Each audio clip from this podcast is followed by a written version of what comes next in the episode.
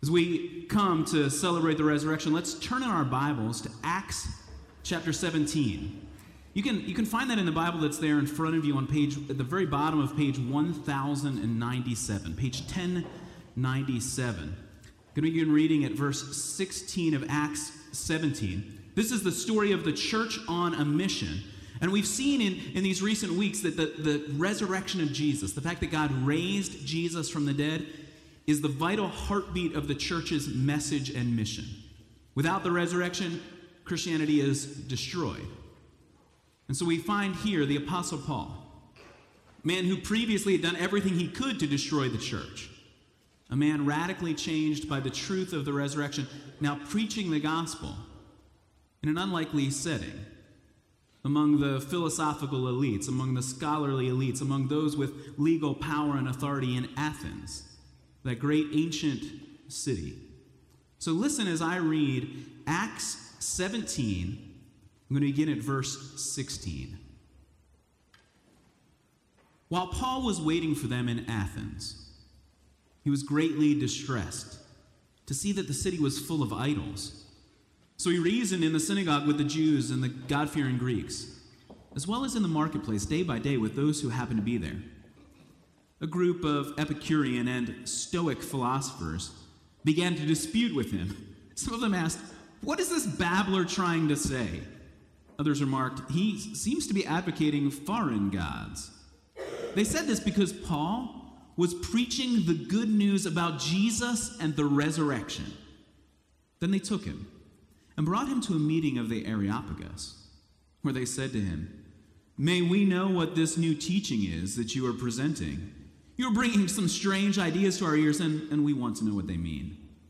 All the Athenians and the foreigners who lived there spent their time doing nothing but talking about and listening to the latest ideas. Paul then stood up in the meeting of the Areopagus and said, Men of Athens, I see that in every way you are very religious. For as I walked around and looked carefully at your objects of worship, I even found an altar with this inscription To an unknown God.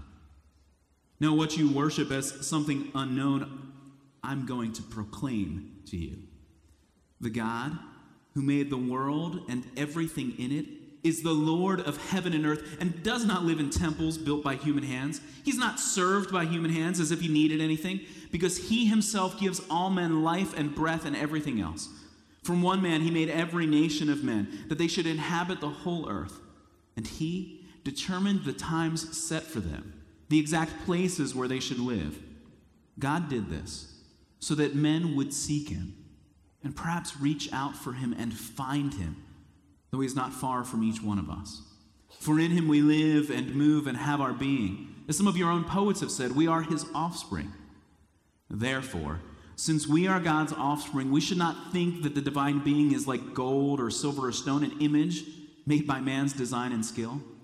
In the past, God overlooked such ignorance, but now he commands all people everywhere to repent. For he has set a day when he will judge the world with justice by the man he has appointed.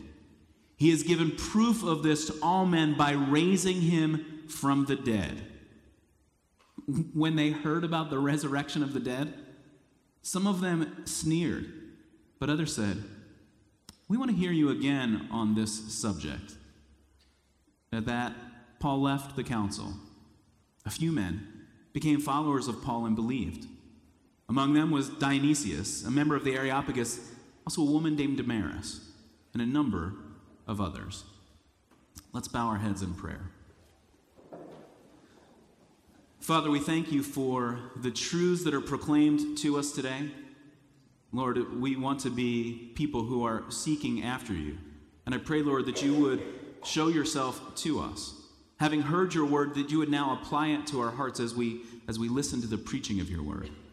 And so, Lord, I pray that you would give me clarity as I speak, but that your Spirit would be powerfully at work, convicting us of our sin, reminding us of that day of judgment, helping us to repent, to turn from our sins, and put our trust in Jesus. And so, Lord, I pray that the resurrection of Jesus would be central to our thinking today, be central to our actions as, as we've been transformed by the work of our Savior. And so, Father in heaven, we come praying in the name of Jesus. Amen. What's the most terrifying audience you can imagine speaking in front of? Now, for some of you, it's any audience. You don't want to be up in front of, of any group of people. Maybe it's a, a public presentation you have upcoming at work, or maybe uh, the launch of a business, a presentation you have to make, a, a product launch, and your whole future depends on this moment. Or maybe some of you f- would fear walking down the hallway after the service and teaching a group of children, staring those little faces, having those little faces stare back at you. Maybe you would fear standing up in front of a political demonstration and an angry scene, perhaps, that could turn against you. Or maybe you would fear having to stand and plead for your life before a judge who could decide your fate. The Apostle Paul, here in Athens, proclaims what, what the scriptures tell us is the good news about Jesus and the resurrection to the educational, philosophical, and legal scholars of Athens. Yes, that Athens. That Athens, which for hundreds of years has been the center of the scholarly universe, it's Oxford and Harvard and Cambridge all wrapped into one with, with centuries of history. The Athens where Plato and Aristotle stood and taught. And Paul is being brought before this, this official Areopagus, this official council, the, the philosoph- they it's, it's more than a philosophy debate. These are the men who could control the, the educational policies of the cities, who could control the legal outcome of all that would take place. And now Paul goes to this skeptical crowd, a, a crowd that, that we notice the scriptures recognize their arrogance. Look at verse 22 or verse 21. The description that, that all the Athenians do is sit around talking about the latest ideas. Because that's what you do in Athens. This is where the smartest people come to succeed. Even if you've had great philosophical success somewhere else, you, you haven't proven anything until you've done it in Athens. And so Paul is bringing an unpopular teaching good news about Jesus and the resurrection. A dead man is now alive again. That's his central claim to the smartest people walking around. He makes claims about, about them, those that listen to him, and their, their position and standing before God. He warns them of a coming judgment, that Jesus is the judge of all. But, but we notice here in Paul's ministry in Athens that the good news about Jesus and the resurrection confronts everyone. Every one of us has to be confronted with this truth. And one day, even if you can brush it aside today, one day you will come face to face with the reality of the resurrection. The coming day of judgment of which, of which the apostle warns. Now we see Paul, Paul's ministry strategy. He's actually, verse 16, we're told, while he's waiting for them in Athens. See, the last town he had been in, things didn't go so well, so they had to get him out of the city very quickly, and so his traveling companions haven't caught up yet. And so he's there waiting. This isn't part of the plan. This wasn't on the, the gospel itinerary. When they mapped out their, their course, this wasn't the place they were going to come. Yes, Athens is the, is the great pinnacle of, edu- of education in, in this part of the world, but it's not even the most important city in this part of the world. You've got to just travel across the peninsula to Corinth to find the center of power and commerce and pleasure. And so he's, he's merely waiting here. But what does a Christian do while waiting. Christian looks for opportunities to proclaim good news about Jesus and the resurrection. And so that's what he does. Verse 17 tells us that he follows his, his ordinary pattern. He goes into a synagogue. He reasons with the Jews, with the God-fearers that are gathered there. See, these are the people that are waiting for this announcement. The people of the, the Old Testament, waiting for the, the coming Messiah, the, the judge who would, who would declare whether you have right standing with God. And so that's where he begins. But notice in verse 17, he doesn't stay merely among those waiting for this kind of news. Where does he go? Into the marketplace, day by day. And who's he speaking with? Whoever stumbles past him. See, because for Paul, everyone, everyone needs to hear good news about Jesus and the resurrection. And so here in the marketplace, the, the Epicurean, the Stoic philosophers begin to dispute with him. Look at what they call him in verse 18. What is this babbler trying to say? The, the, the, the, the literal phrase is, what is this seed picker? It's like he's, he's this little scavenger of a bird just going around picking up little pieces of nonsense. There, there's, there's, there's no consistency to what this man says. He doesn't come with the philosophies of Plato or Aristotle or, or Zeno or Epictetus. He's just coming like a, a babbler, a, a man merely picking at, at, at random truths. It sounds to them like nonsense. And why? It's, it's the central message in verse 18. They said this. He sounds like not speaking nonsense because he's preaching the good news about Jesus and the resurrection. The good news about Jesus and the resurrection confronts everyone. Now, now I know culturally we're much more comfortable with keeping these kinds of conversations private. Even, even private in this kind of context, as long as you keep it inside the church. I mean, it's, it's like, the, it's like the, the character Hobbes from the comic strips Calvin and Hobbes. I mean, Hobbes is that lovable, mischievous tiger. But what is he when everyone else is around? That's when he's with Calvin, the boy who loves him. What is he with? He's, he's a stuffed animal that you drag along. See, you and I are okay as long as Christianity is this lifeless thing that you see me dragging along behind me. But if I, if I, if I pretend that it's real, that it's life changing, you look at me like a, a child who should be dismissed. Yes, maybe a child who should be chuckled at for some of his antics in the comic strip, but but you don't want to take it seriously. See, we're okay with the claims of Christianity culturally, as long as they're kept private.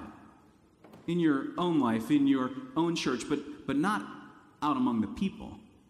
But for Paul, the gospel can't be kept hidden. It's, it's a message, yes, for inside the worshiping community in the synagogue, but it's a message also for the marketplace. It's a message for, for the philosophers. It's a message for the businessmen. It's a message for everyone. And don't you see that actually, when, when you tell me that I should keep it private, you, are not even, you're not even taking seriously what I'm trying to say to you. I'm telling you, this isn't something that can be kept private. This is good news about Jesus and the resurrection. And it should change everything for everyone. And so to, so to try and shove it aside as, as just keep it private isn't really to, to be honest about this message. But I, but I do recognize, just like the people in Athens, the, the story, the historical account of a dead man coming to life is hard to believe. Now, it's dangerous when you, when, you, when you run into a preacher on a Saturday night because I've got a message ready to go. And so, so I was, I was uh, checking out at a store in, in, in this retail setting and, and, buying some last minute things. And, and the, the young man, the student, a college student, asked me, Well, what's all this for? I said, Well, it's, it's for Easter. And then he, he looked at me and he said, can I, can I ask you a question? In God's providence, there's nobody else waiting in line. And he says, What's Easter? Which, which is an, I, I told him, that's an outstanding question. It is the central message of the Christian faith. And I told him the story of, of Jesus, the Son of God, coming and dying on the cross for our sins, being raised from the dead. And he looked at me and he said, Yeah, I asked a friend about that, and that's what he told me. But I thought he was joking because that sounds unbelievable. Do you see? That's an honest response to the claim that God raised Jesus from the dead. Wait, what? I actually assumed that you must be joking with me that you think you, you want me to, to believe that kind of message. That's the honest response. See, for if, if you've been raised in the church or even you're just here for the pattern of, if you're here, it's Easter. It's, of course, it's the day of the resurrection. That's an unbelievable story unless, unless it really happened. And you and I, when we encounter this message, it, it shouldn't surprise us that the, the people of Athens can't believe it. Because you and I struggle to believe it. The good news about Jesus and the resurrection confronts every one of us. And Paul's speech here confronts us with who we are and with who God is. Notice how, how the apostle begins this speech, this sermon, here in the Areopagus, this official meeting of the, of the philosophical leaders of Athens. In verse 22, he, he greets them and he says, I see that in every way you are very religious. And then he gives them the evidence. I've, I've walked around the city, and, and you could go and visit Athens, and you'll still see glimpses of this of the temples and the structures and the monuments and the altars. And he says, you, you were so careful that you didn't leave out any of the gods, that you even have an altar to unknown gods. Well, this unknown God I'm, I'm going to proclaim to you. Because remember, Athens is, the, is at the center of, of what was the, the great empire of Greece. They had conquered all of the gods of the foreign lands, extended, extended the empire to the very edges. They've, they've heard it all, and yet Paul's bringing them something new. But he, he, he acknowledges, looking around, you were looking for something. You are religious people. And remember the, the two groups of people that we've been introduced to back in verse 18 the Epicurean and the Stoic philosophers. Now, these are the kinds of philosophers that you're introduced to in those college courses, like your philosophy 101 classes. And you, you write that, you scribble down an answer for a quiz, and then you forget what they said because how many people have you met in the last couple of weeks that have introduced themselves to you as an Epicurean or a Stoic philosopher? Now, the Epicureans, they, they believed that, that life was meant to be this balance between pain and pleasure. And so they were seeking after pleasure, but not, not pure, unadulterated hedonists saying, oh, let me be as happy as I can be. No, it, life is meant to be this balance. And so you're working to avoid pain. But an Epicurean way of thinking excludes God. There is no God. Essentially, an Epicurean is what we might call an agnostic secularist. Somebody who's, well, you know, we don't even really need to worry about questions about God. We can do it on our own. A humanist saying what, what I think is most important. And so, an ancient philosophy, well, one that we still find around us. Now, Stoics, that's a word you might actually use in your, in your everyday. You talk about someone being so stoic. Yes, somebody who's, gonna, who's going to grin and bear it, and, and that is central to a Stoic way of thinking. Where there, there's this emphasis on your self sufficiency, your, your ability to sort of think through the problem and come up with your own solution. And so, Stoics, they're indifferent to the, the pleasure that the Epicurean is chasing after. No, we don't, we don't need pleasure. Whether it's pleasure or pain, I can endure anything. And there's this vague sort of belief in God. Not really a personal God, but I'm not, as a Stoic, willing to condemn all belief in God. So, so you, you might not know anyone who would call himself an Epicurean, or anyone who would, would want to take on that label of, of being a, a Stoic, following after the philosophies of Zeno here in Athens. But you certainly know, and you're tempted to live looking for a life of pleasure without regard for belief in God? Do you know anyone that in our culture looking for pleasure? Do you know anyone who, who in, in our culture is tempted toward a self sufficient life? Really? We don't even need to talk about God. See, these ancient philosophies are, are very modern, postmodern, even, in the way that they would have looked at the world. And so when Paul is confronting their idolatry, the fact that they were worshiping idols, he's, he's not really, he's not merely confronting the issue of having these physical statues in their city. No, he's, he's confronting their hearts. Because idolatry is the basic problem of our hearts. It's taking something good in the world, the pleasures that God has given us, and making that our, our ultimate purpose. Taking our, our rationality, the fact that I can think through things logically, that's a good gift that God has given to us. But saying, I am now the end all, be all, final decider of all things. See, idolatry is worshiping anyone or anything rather than worshiping the true God. Secular novelist David Foster Wallace spoke, spoke a decade ago to a graduating class of college students. He describes himself as a secular humanist, meaning he doesn't believe in God, he believes in, in humanity fulfilling its own self identified purpose. And so, as a secular humanist, that probably puts him close to the Epicureans in, in philosophical outlook. He claims he's not speaking to these students about morality or religion. But he really can't help speaking about it. Because this humanist says this it's a, it's a profound statement of truth from, from maybe someone that those of us inside the church might not expect to hear it. But this is what he says to the students. Here's something else that, that's weird but true. In the day to day trenches of adult life, there's actually no such thing as atheism. So, so an atheist telling them in your day to day life, there's really no such thing as practical atheism. He says, there is no such thing as not worshiping. Everybody worships. The only choice we get is what to worship. See, he, he has an insight there into the human heart, one that the Apostle Paul would have said, as your own poets, as your own novelists have said. There is no such thing as not worshiping. Everybody worships. Because we're made by God, we're meant for worship. But the choice is what? What will you worship? So, what is it for you that's most important? Is it pleasure? Avoiding pain, making life comfortable? If I can just get through the day, what is it that, that prompts your, your anger if, if it might be taken from you? Is it power? Is it your family? Your job? Success, as you would define it? Perhaps your health? What is it that's most important to you?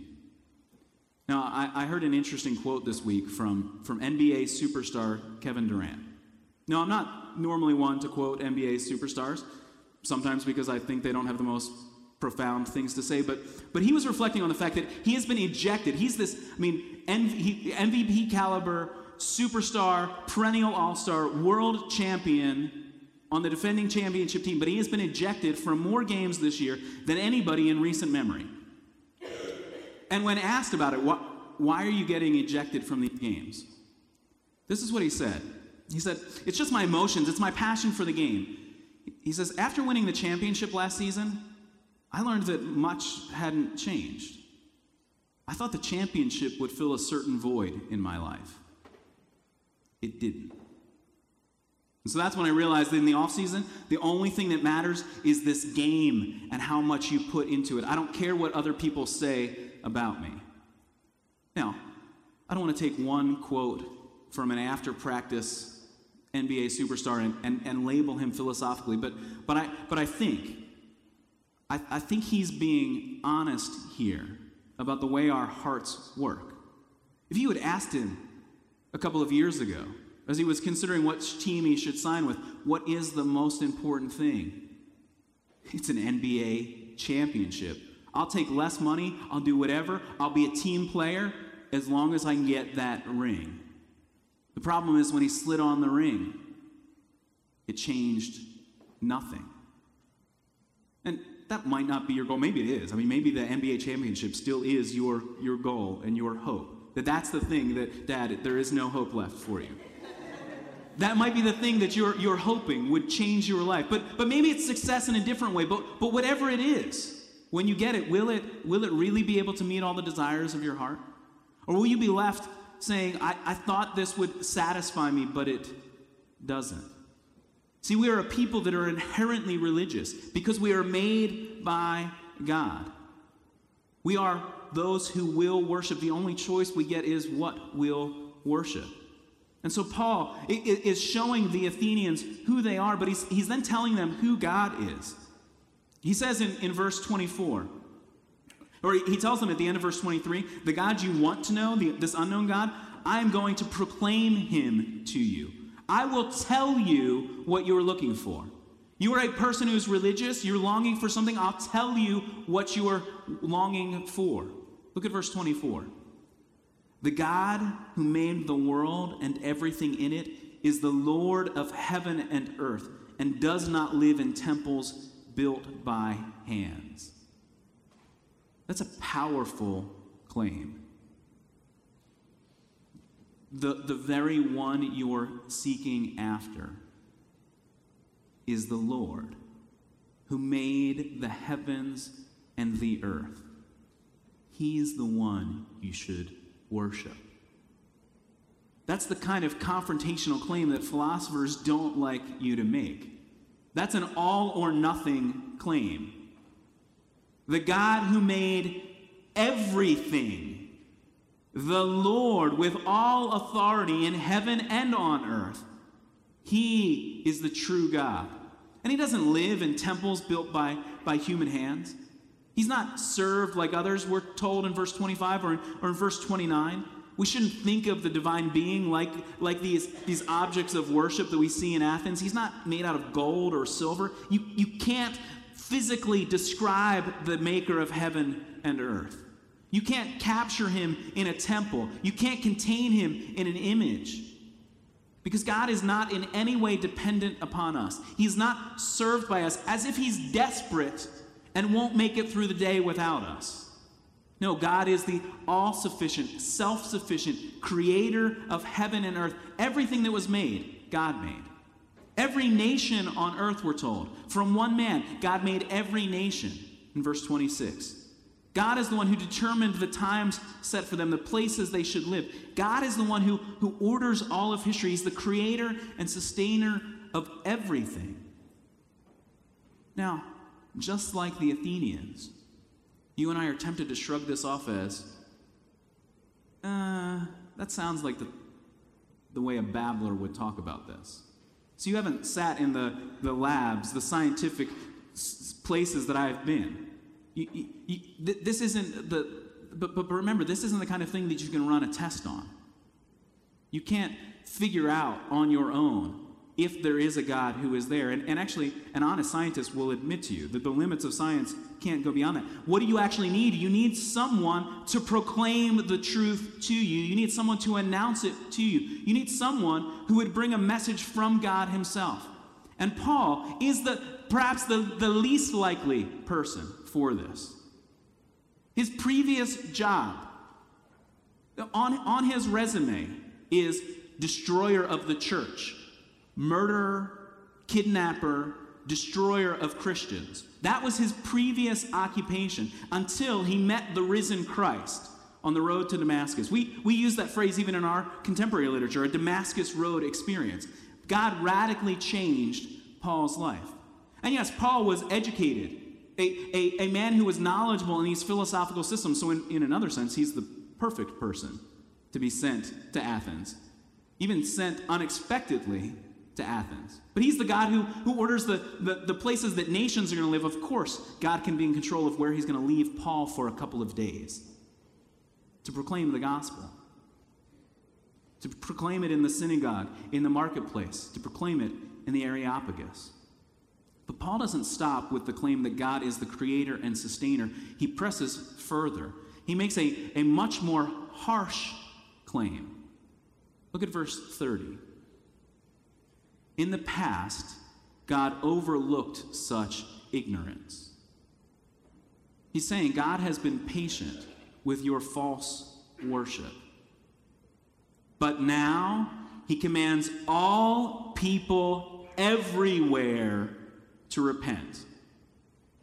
Again, Paul is not letting anyone wiggle out from under this command that comes to us from God. God commands it.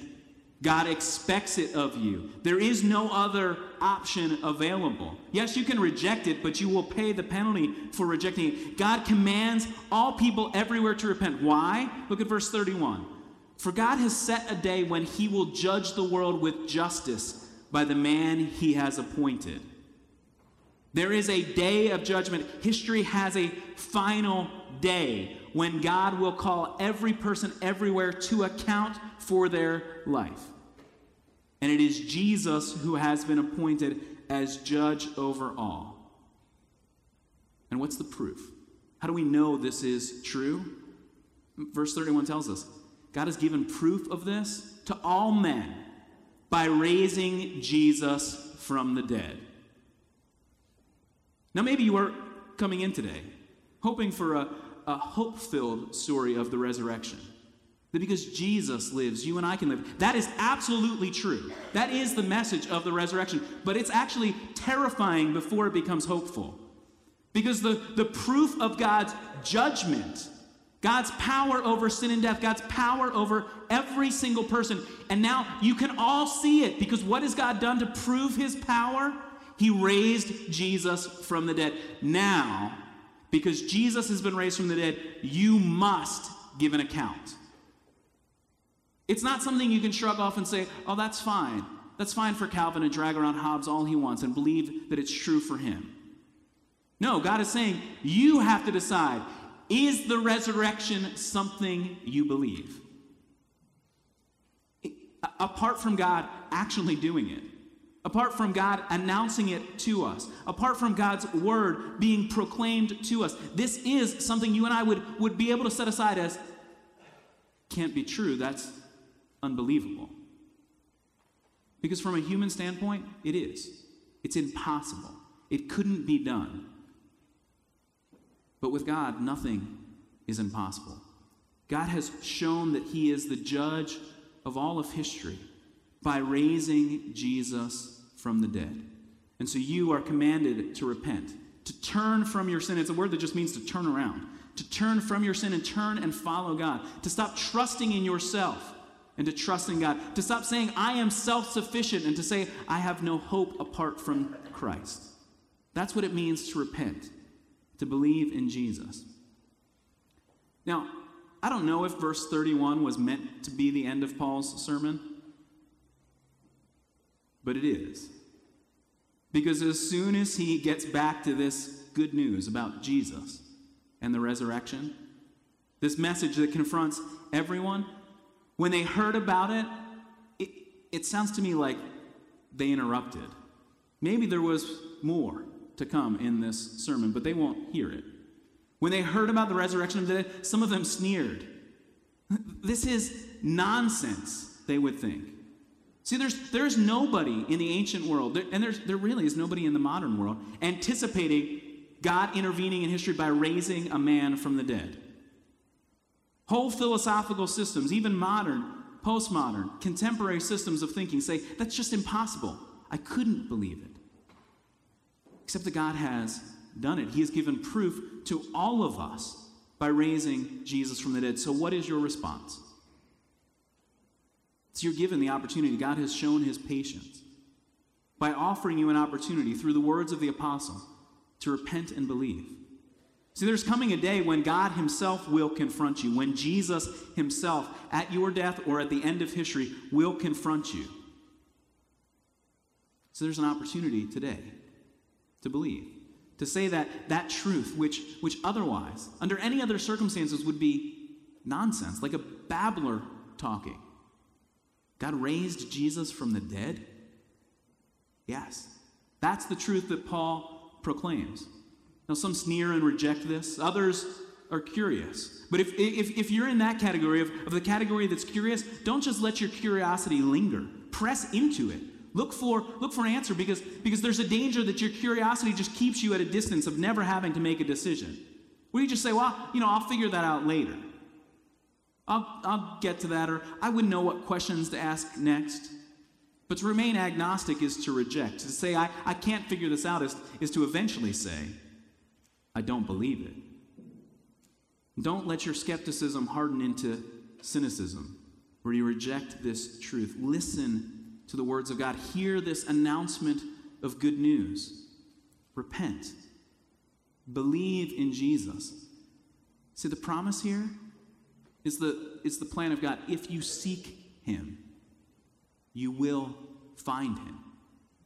He has made Himself known through Jesus Christ, who died on the cross. Jesus Christ, who has been raised from the dead. See, the resurrection proves God is serious about sin and will bring judgment.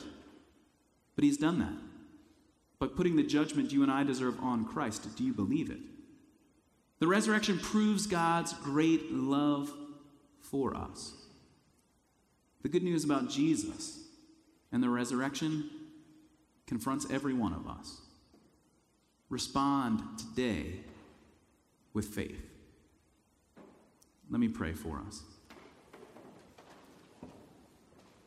Father in heaven, we we are thankful that you called men in the, the early church out of sin into your glorious light, that, that you took a, a persecutor of the church and made him a, a preacher in your church.